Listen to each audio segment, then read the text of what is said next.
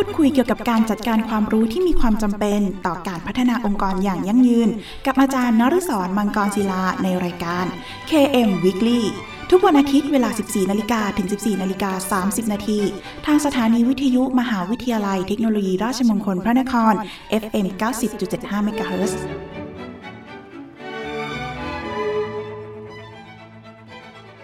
สวัสดีครับ ยินดีต้อนรับเข้าสู่รายการ KM Weekly ดำเนินรายการโดยกระผมอาจารย์นฤศรมังกรศิลา กับรายการที่จะมาร่วมพูดคุย เกี่ยวกับการจัดการความรู้ ที่มีความจำเป็นต่อการพัฒนาองค์กรอย่างยั่งยืน พูดคุยกันเป็นประจำทุกวันอาทิตย์ เวลา 14นาฬิกาถึง 14นาฬิกา30นาทีทางสถานีวิทยุมหาวิทยาลัยเทคโนโลยี ราชมงคลพระนคร RMUTP Radio FM 90.75 ขึ้นสังสมปัญญาพัฒนาสังคมครับ คุณผู้ฟังสามารถรับฟังรายการของเราแบบสดๆ ผ่านทาง FM 90.75 ได้แล้ววันนี้นะครับ โดยที่คุณผู้ฟังยังสามารถรับฟังรายการแบบออนไลน์ได้พร้อมกันทั่วโลกผ่านทางเว็บไซต์ radio.rmutp.ac.th หรือเข้าในช่วงช่องทางที่เป็นอุปกรณ์สมาร์ทโฟนนะครับ หรือเครื่อง PC โน้ตบุ๊กที่บ้านก็ได้ครับ นอกจากนี้คุณผู้ฟังยังสามารถฝากคำถาม หรือข้อสงสัยต่างๆนะครับ ผ่านทางกระดานสนทนา ในเว็บไซต์ของทางสถานีที่ radio.rmutp.ac.th หรือจะโทรศัพท์เข้ามาก็ได้ครับ ที่หมายเลข 02 665 3891 หรือทางโทรสารครับ ที่หมายเลข 02 282 5550 รวมทั้งอีเมลของทางสถานีครับ ที่ radio at rmutp ac th หรือถ้าไม่สะดวกช่องทางใดเลยนะครับ ท่านสามารถเขียนเป็นจดหมายหรือปรษณียบัตรนะครับ เพื่อติชมรายการได้ โดยเขียนถึงรายการ KM Weekly สถานีวิทยุมหาวิทยาลัยเทคโนโลยี ราชมงคลพระนคร เลขที่ 399 ถนนสามเสนเขตดุสิตกรุงเทพ 10300 และเมื่อทางรายการได้รับข้อคำถามต่างๆ เหล่านั้นแล้ว จะดำเนินการหาคำตอบมาให้คุณผู้ฟังทันทีครับ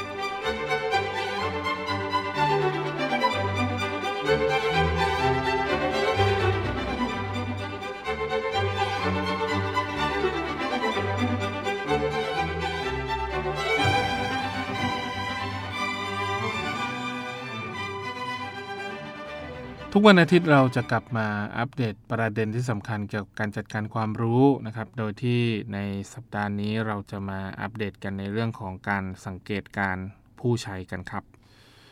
การศึกษาบุคคล สิ่งของสภาพแวดล้อม ข้อความหรือบริการต่างๆ ในบริบทหนึ่งๆนี้ เราจะต้องใช้วิธีการสังเกตนะครับ เพื่อให้เกิดความเข้าใจในเรื่องของพฤติกรรมนะครับ หรือว่าวิถีชีวิต หรือวิธีการดำเนินการของแต่ละสิ่งนะครับที่เกิดขึ้นรอบตัวเรามีอะไรบ้างนะครับ โดยตัวอย่างนะครับที่ผมจะหยิบยกให้ผู้ฟังได้รับฟังกันนะครับ ก็คืออย่างเช่นเรื่องของกิจกรรมในห้องครัวครับ การออกแบบห้องครัวนั้นก็จะเป็นกระบวนการที่มีความซับซ้อนนะครับ เนื่องจากมีหลายมุมมองที่ต้องนำมาพิจารณาร่วมกันครับ โดยที่บริษัทผู้ผลิต เครื่องเสียงชั้นนำนะครับ ได้ทำงานร่วมกับทีมออกแบบ เพื่อทำความเข้าใจมากขึ้น ว่ารูปลักษณ์ภายนอก เป็นเรื่องที่สำคัญเกี่ยวกับเรื่องของความงดงาม ด้านการออกแบบที่มีส่วนต่อการตัดสินใจนะครับ ระหว่างในเรื่องของการซื้อเครื่องครัว แล้วก็ทำให้ทุกคนเนี่ยรู้สึกว่าจะต้องซื้อหรือทำการปรับปรุงบ้าน นะครับแล้วก็สร้างบ้านหลังใหม่ขึ้นมา โดยทีมออกแบบก็ได้ทำการวิจัยโดยเน้นไปที่ส่วนของห้องครัวครับ กลุ่มเป้าหมายคือตลาดครอบครัวระดับกลางไปจนถึงระดับสูงในประเทศนั้นๆนะครับ หรือว่าถ้าเจาะระบุลงไปในในส่วนของรัฐนะครับ อย่างเช่นชิคาโกนะครับ ก็จะอาศัยอยู่ไม่น้อยกว่า 5 ปีเนี่ย แต่ละครอบครัวก็จะมีโครงการที่เกี่ยวข้องกับห้องครัวที่แตกต่างกันไปนะครับ อย่างเช่น การออกแบบครัวใหม่ วางแผนนะครับดำเนินการหรือจะเป็นการทำครัวจนสำเร็จ วิธีการศึกษาเกี่ยวกับชาติพันธุ์เนี่ยก็ถูกนำมาใช้ประกอบในการวิจัยด้วยนะครับ รวมไปถึงการสังเกตนะครับ ไม่ว่าจะเป็นการใช้รูปที่ให้กลุ่มตัวอย่างเป็นผู้ถ่ายมา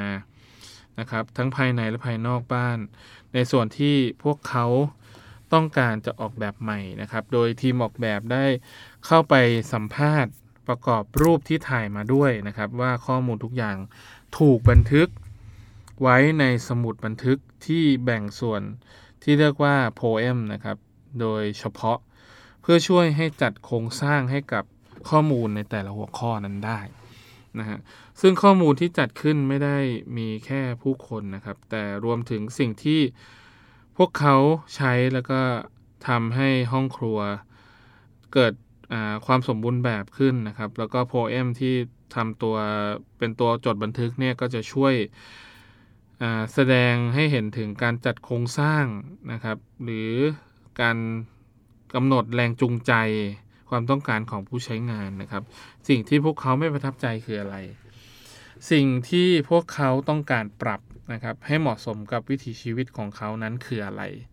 นะครับ เวลาที่ใช้ในการก่อสร้างรวมไปถึงงบประมาณในการทำครัวเป็นอย่างไรบ้าง ผลสรุปที่ได้จากการศึกษาในครั้งนี้นะครับ ทีมออกแบบแนะนำกับผู้ว่าจ้างนะครับ ให้ตั้งกลุ่มเป้าหมาย กับครอบครัวใหญ่นะครับ ผู้ที่ต้องการใช้ครัวในกิจกรรมพิเศษต่างๆ เช่น จัดงานอาทิตย์ละครั้งผู้เชี่ยวชาญด้านการทำกันอาหาร อันนี้ก็จะเป็นวิธีการสังเกตในกลุ่มที่อาจจะเฉพาะเจาะจงอย่างเช่นห้องครัวนะครับ ผู้ที่มีความเชี่ยวชาญหรือคนที่เป็นเชฟนะครับก็จะเลือกอาอาจจะเป็นวัตถุดิบที่ดีๆ หรืออุปกรณ์ที่ดีๆนะครับที่เป็นสแตนเลสทั้งหมด วิธีการดูแลรักษา เครื่องอุปกรณ์ต่างๆนะครับในครัว อันนี้ก็จะเป็นวิธีการหนึ่งในการสังเกตการนะครับว่าเขามีวิธีการเลือกวิธีการใช้นะครับ หรือหยิบจับอุปกรณ์ต่างๆ ในครัวนั้นอย่างไร อันนี้ก็จะเป็นมุมมองในการบันทึกที่เรียกว่าโพเอมนะครับ ก็คือจะเป็นการบันทึกในลักษณะจดบันทึกสังเกตการนะครับ แล้วก็เก็บข้อมูลแบบกว้างๆ โดยที่ข้อมูลโพเอมเนี่ย ได้ประโยชน์แน่นอนคือเรื่องของการขยายกรอบวิธีคิดนะครับ กระตุ้นให้เราคิดอย่างรอบคอบ แล้วก็นำไปสู่เรื่องของการโฟกัสไปสู่กระบวนการในการพัฒนาตัวห้องครัวนะครับ หรืออาจจะเป็นห้องอื่นๆก็ได้นะครับ โดยผมมีตัวอย่างอีกส่วนหนึ่งนะครับ อย่างไอ้พวกรายการที่เข้าไปสังเกตหรือมองหาถึงความต้องการ ในการปรับปรุงบ้านหรือว่ามุมของครัวเนี่ยเขาก็จะสอบถามถึงความต้องการของคนที่อยู่ในรายการเขาว่าเขาต้องการที่จะปรับปรุงครอบอปรับปรุงครัวของเขานะครับว่าอตอนนี้ปัญหามันเป็นอะไรยังไงนะครับเขาต้องการครัวแบบใหม่แบบไหน แล้วก็ทำออกมาตามความต้องการนั้นนะครับ แล้วก็ทำให้รู้สึกว่าโอ้โหรายการนี้มาช่วยให้ ทุกคนมีชีวิตที่ดีขึ้นนะครับ เขาสามารถทำครัวตามที่ต้องการได้นะครับ หยิบจับอะไรก็สะดวกไปหมด อันนี้ก็จะเป็นมุมมองที่ช่วยทำให้เกิดขึ้นนะครับ โดยข้อมูลนำเข้านะครับ ก็ในส่วนของการทำโพเอมก็คือหัวข้อของโครงการนะครับ แล้วก็เรื่องของการระบุสถานการณ์สำหรับการสัมภาษณ์นะฮะแล้วก็ตัวส่วนของเอาต์พุต ผลของการสำรวจในแต่ละด้านของ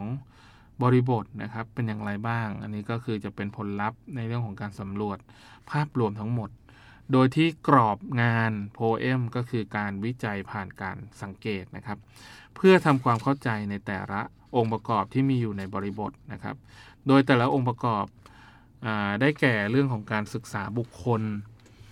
สิ่งของนะครับบุคคลเป็นไง สิ่งของเป็นไง สภาพแวดล้อม ในพื้นที่นั้น ข้อความและก็การบริการ ซึ่งโพเอมจะช่วยกระตุ้นให้ผู้วิจัยประเมินแต่ละองค์ประกอบได้นะครับตลอดจนเห็นถึงความสัมพันธ์ระหว่างองค์ประกอบ อย่างเช่น เมื่อทีมงานใช้โพเอมนะครับควรมองให้ลึกกว่าแค่เรื่องของการใช้วัตถุ หรือผลิตภัณฑ์ แต่ต้องครอบคลุมไปถึงการบริการข้อความสภาพแวดล้อม และตัวบุคคลที่เข้ามาเกี่ยวข้องกับบริบทในการใช้ผลิตภัณฑ์นั้นด้วย นะครับ โดยภาพกว้างๆนะครับที่ผู้วิจัยมองทุกองค์ประกอบจะเป็นระบบเดียวกันหมดนะครับ โดยมีขั้นตอนการปฏิบัติดังนี้นะครับ ขั้นตอนแรกนะครับก็คือเตรียมตัวลงพื้นที่สำรวจนะครับ แล้วก็ทำการสร้างแม่แบบสำหรับจดบันทึก แล้วก็แบ่งกลุ่มโพเอมนะครับจากการสังเกต รวมถึงอุปกรณ์บันทึกต่างๆ อย่างสมุดโน้ต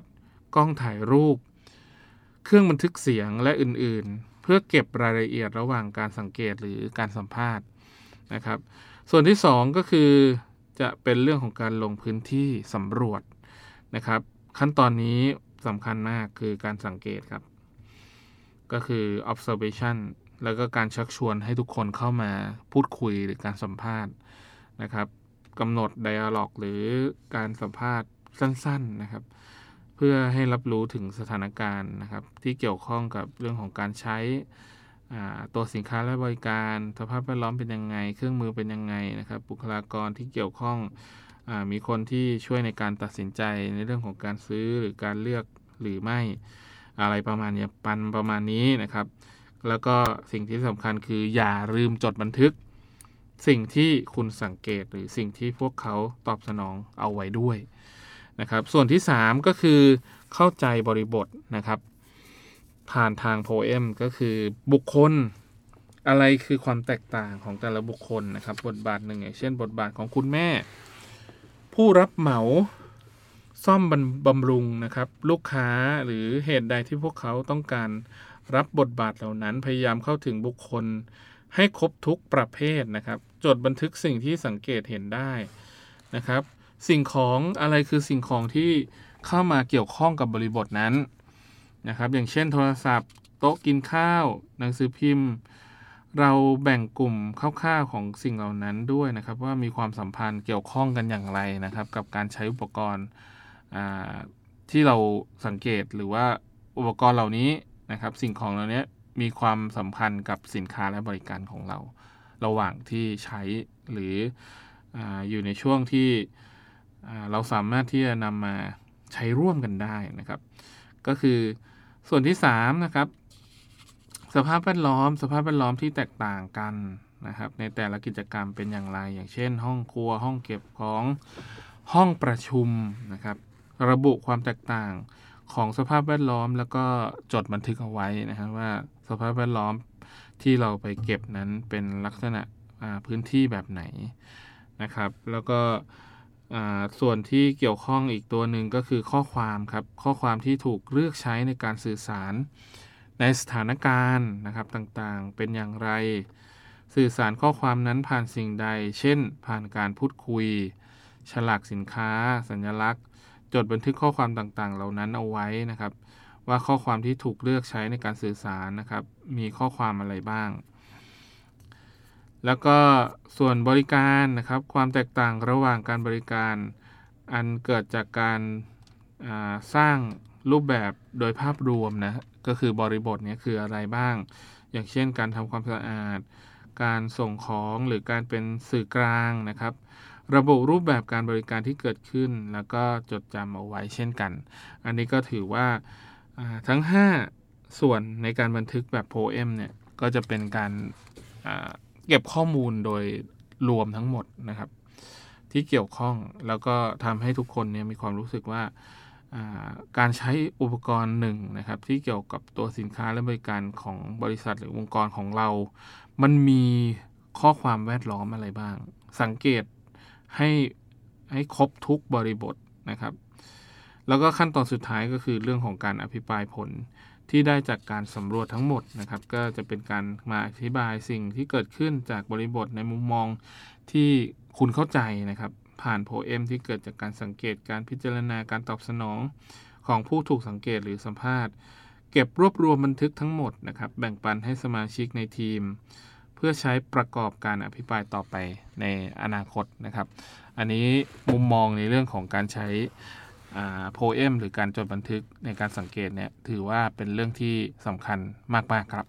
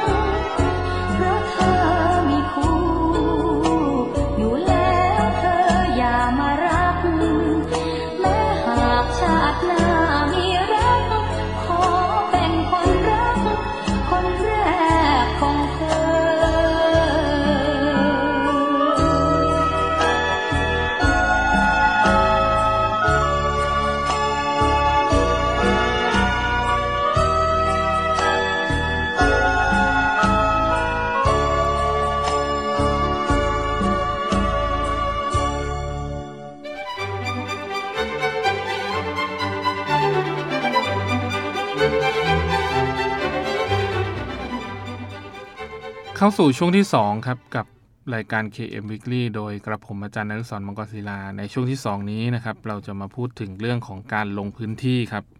หรือที่เรียกว่า Field Visit โดยในส่วนนี้นะครับผู้วิจัยนะครับก็จะเข้าไปทำหน้าที่ในการสังเกตการลงพื้นที่จริงนะครับ ถ้าเป็นอารมณ์ภาษาบ้านเราก็จะเรียกว่าเป็นการเข้าไปยังพื้นที่ที่เราต้องการเก็บข้อมูลนะครับ ก็ทำให้พบปะผู้คนสถานที่แล้วก็วัตถุที่เขากำลังจะศึกษาอยู่ อันนี้ไปยังพื้นที่จริง โดยตัวอย่างในเรื่องของการทำรูปแบบการลงพื้นที่นะครับ แน่นอนก็คือการเรียนรู้ผ่านการเล่นนะครับอ่า pay to learn นะครับ หรือว่า pay with learning นะครับ ก็จะเป็นลักษณะของการเรียนรู้ผ่านการเล่น ก็เป็นลักษณะของความร่วมมือของพิพิธภัณฑ์เด็กนะครับ กับการอ่าทำงานกับทีมงานออกแบบเพื่อสร้างสรรค์นะครับในงานนิทรรศการในธีมการเรียนรู้ แล้วก็การเล่นบนพื้นที่นิทรรศการขนาด 1,500 ตารางฟุต เพื่อจะได้เข้าไปเป็นส่วนหนึ่งของการเรียนรู้ กิจกรรมแล้วก็การเล่นของเด็กนะครับ โดยทีมออกแบบ ก็จะทำหน้าที่ในการลงพื้นที่พิพิธภัณฑ์เด็ก แล้วก็พิพิธภัณฑ์อื่นๆนะครับ ที่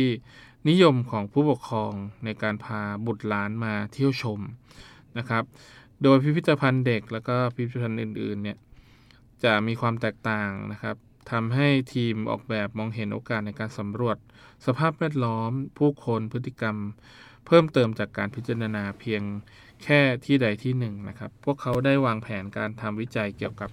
พื้นที่นั้นๆนะครับ เพื่อให้ได้มาซึ่งข้อมูลที่เป็นประโยชน์มากที่สุด รวมถึงเรียบเรียงคำถาม เพื่อให้คำถามกับพนักงานแล้วก็ผู้เข้าพิพิธภัณฑ์ได้ทำการตอบได้อย่างถูกต้องนะครับ แล้วก็แผนการวิจัยนั้นจะถูกใช้ในการเป็นแนวทางในการสร้างนะครับ เป็นโครงสร้างในการทำงาน รวมถึงการถ่ายรูปสิ่งต่างๆ ที่น่าสนใจในพิพิธภัณฑ์ ไม่ว่าจะเป็นวัตถุที่สามารถจับต้องได้ หรืออกิจกรรมของเด็กๆนะครับที่ทำกับตนเอง ทำร่วมกับผู้อื่น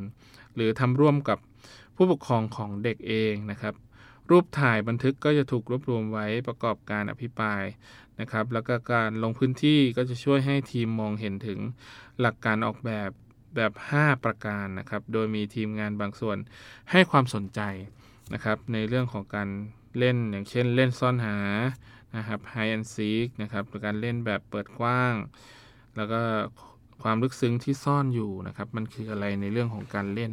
เรียนรู้จากการเล่นมันมีอะไร ก็ลงไปศึกษานะครับ ประโยชน์ที่ได้ก็คือเราจะได้รายละเอียดในการศึกษาข้อมูลสนใจเรื่องของประสบการณ์นะครับ ในการ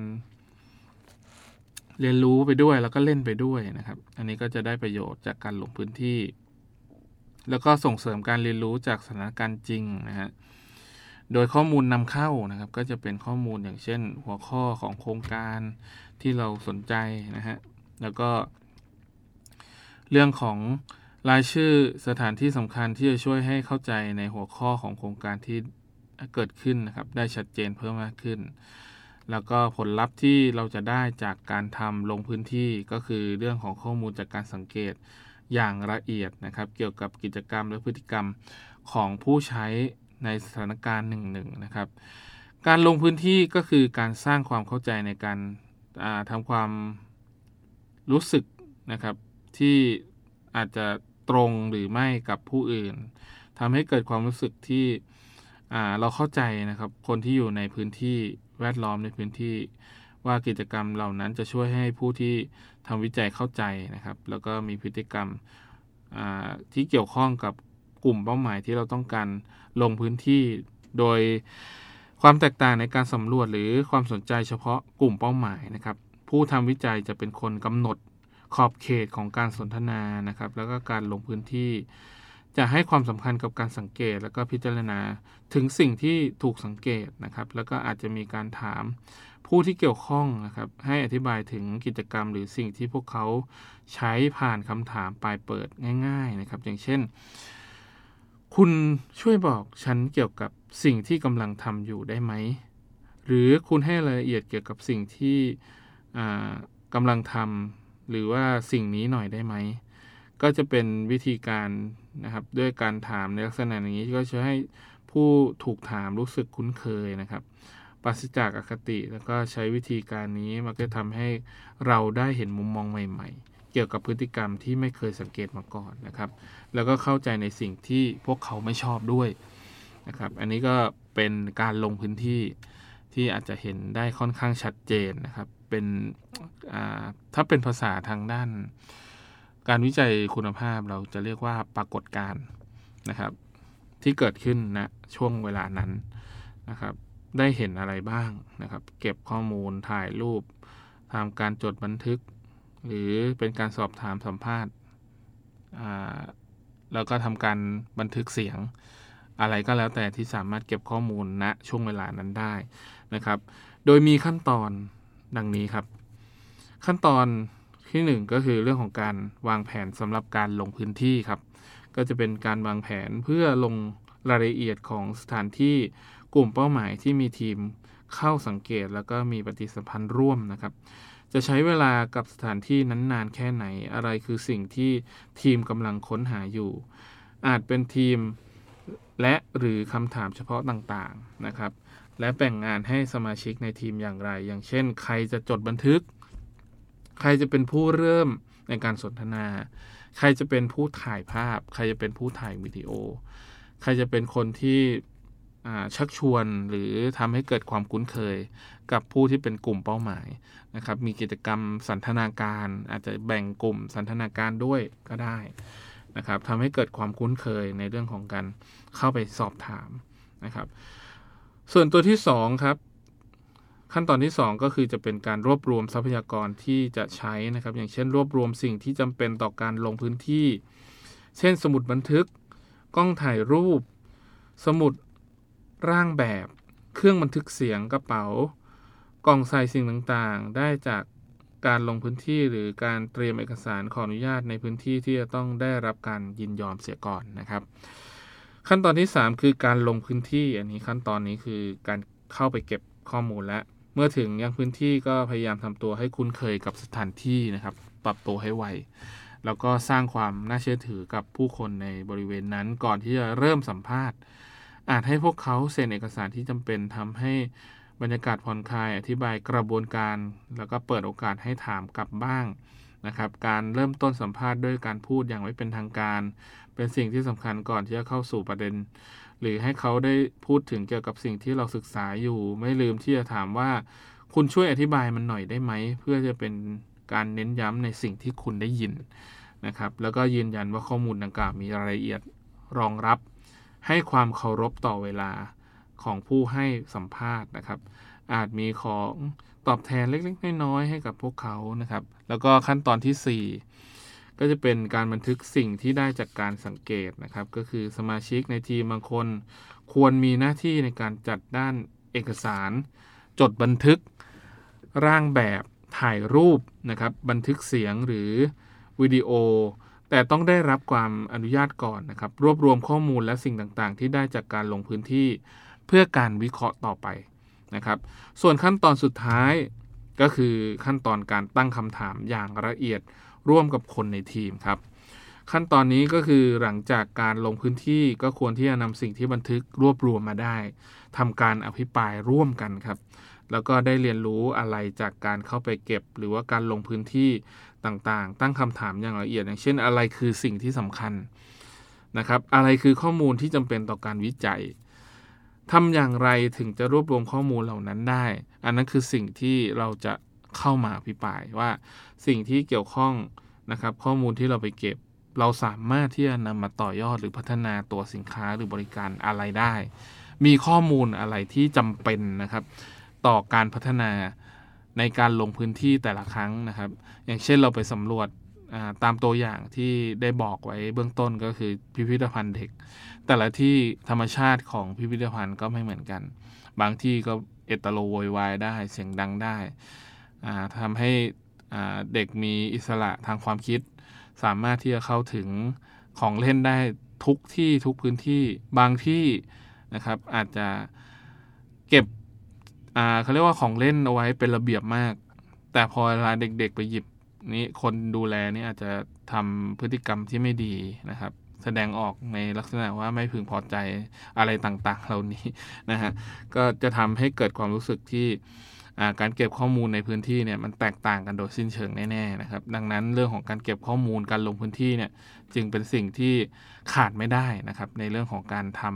ำวิจัยเชิงสำรวจนะครับ แล้วก็วิจัยเชิงคุณภาพต่อไปได้ครับ